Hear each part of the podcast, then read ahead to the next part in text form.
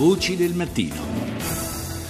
Continuiamo a parlare di riforma della giustizia civile. Do il buongiorno e lo ringrazio per essere con noi a quest'ora del mattino al vicepresidente del CSM Giovanni Legnini. Buongiorno.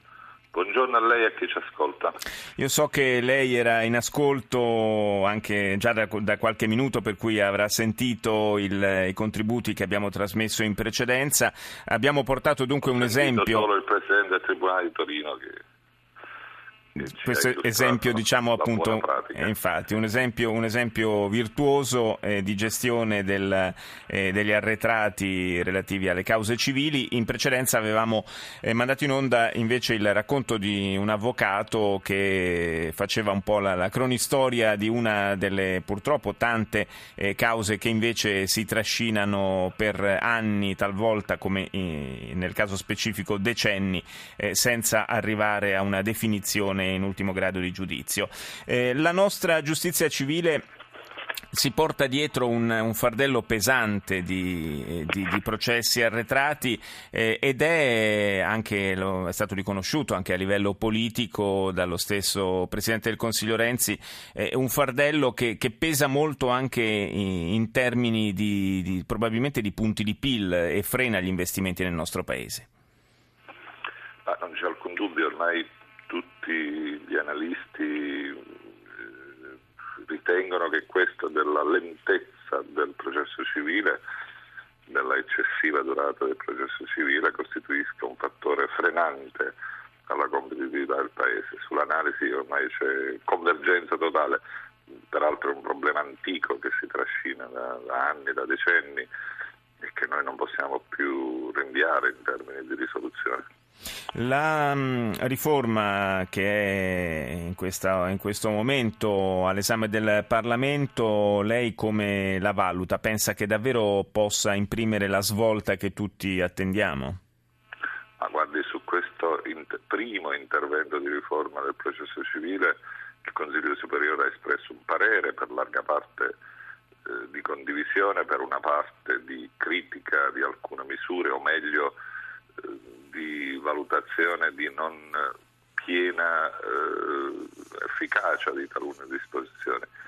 Eh, dopodiché la sottolineatura che noi abbiamo fatto, che io qui faccio, è che il processo civile ha bisogno di un intervento di riforma più organico che peraltro il governo già sta predisponendo e che mi auguro possa avere un percorso parlamentare eh, veloce e rapido.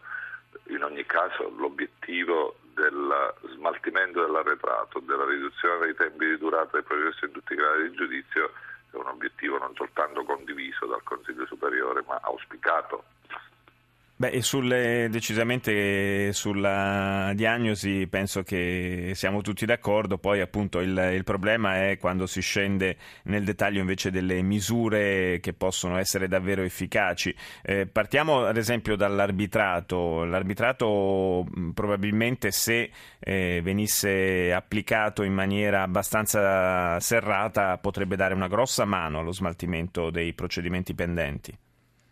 Ma, eh, l'arbitrato può dare una mano, la negoziazione assistita, questa procedura innovativa può dare una mano, la conciliazione altrettanto, insomma tutti gli strumenti alternativi al ricorso alla giurisdizione eh, aiutano ovviamente sia a smaltire l'arretrato sia ad evitare che si formi un nuovo arretrato per i nuovi processi civili ciò che eh, noi abbiamo indicato essere necessario, ma che credo trovi condivisione generale, però è un, un intervento appunto più organico, finalizzato a, eh, eh, come si può dire, a, a, ridurre il flusso in entrata. Il, noi abbiamo in Italia 5 milioni e 200 mila e oltre procedimenti civili pendenti in tutti i gradi di giudizio, sono troppi. Eh, peraltro sottolineo che abbiamo avuto nell'ultimo anno, ma anche negli ultimi anni, una riduzione di questo arretrato. Noi eravamo nel 2009 a quasi 6 milioni di processi, quindi c'è stato un abbattimento, ma evidentemente ciò non è bastato perché appunto eh, i nuovi processi entrano in una quantità superiore a quello che avviene in, in tutti gli altri paesi europei e non solo europei, quindi quegli strumenti a cui lei si riferiva sono utili, eh, concorrono a un miglioramento di efficienza, ma non sono i soli che, eh, che potranno eh, ridurre in modo strutturale sì. diciamo così, il numero di procedimenti in entrata e il numero di procedimenti. Peraltro vi è uno spazio di intervento che spetta al legislatore noi su questo possiamo auspicare, diciamo così, sollecitare, dare indicazioni, esprimere posizioni di merito. Vi è un altro spazio che invece può eh, e deve riguardare l'organizzazione degli uffici giudiziari, l'esempio di Torino che prima veniva riferito ne costituisce una riprova. Lei, fra l'altro, se non sbaglio, è anche un avvocato, per cui è in qualche modo una delle parti, rappresenta anche una delle parti, delle altre parti in causa. Abbiamo sentito proprio nell'intervista al Presidente del Tribunale di Torino, Gianfrotta, che eh, da una eh, maggiore, da una migliore collaborazione proprio tra magistratura e avvocatura eh, sono eh, usciti dei risultati importanti. Sì, non c'è alcun è importante, così come quello dell'organizzazione, così come eh, la funzionalità, l'efficienza del processo telematico di recente introdotto e che a fine anno andrà eh, totalmente a, a regime. Eh, la nostra intenzione è quella di fare in modo che la quota eh, di eh, responsabilità che spetta agli uffici giudiziari, a capo degli uffici, alla, all'elemento organizzazione possa essere affrontata con misure appunto che prescindono anche dall'intervento normativo pure necessario, eh, come dicevo prima, e in questo senso noi ci apprestiamo a fare una ricognizione delle buone pratiche eh, Torino, ma non solo Torino, per fare in modo che, eh, tenendo conto della diversità degli uffici giudiziari italiani, si possa, eh, come si può dire, pervenire a una definizione sì. di criteri di lavoro organizzativi di, eh, tali per cui appunto eh, quelle metodologie virtuose possano essere adottate dappertutto e in questo senso il ruolo dell'avvocatura sarà un ruolo molto importante.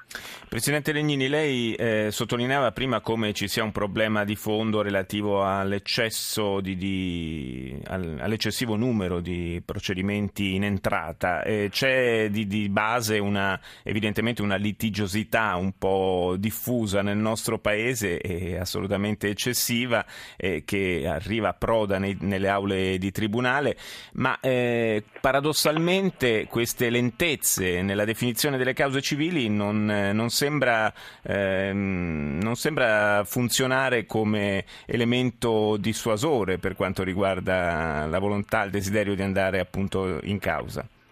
Sì, sì, è un dato su cui riflettere, come lei diceva, anche un dato culturale, antico che riguarda il nostro paese, sul quale bisognerà incidere.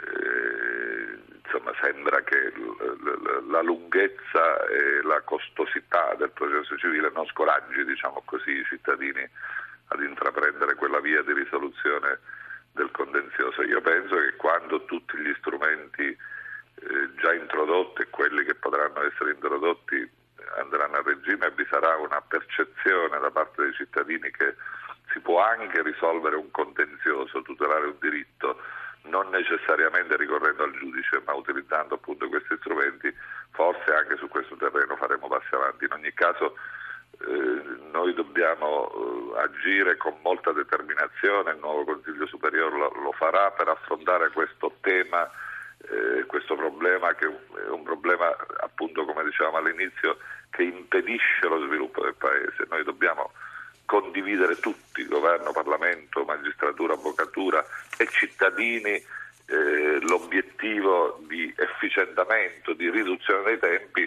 facendo in modo che questo diventi uno degli obiettivi del Paese per poter superare la, la, crisi che ha molte cause e questa è una di quelle. Grazie al vicepresidente del Consiglio Superiore della Magistratura Giovanni Legnini per essere stato nostro ospite.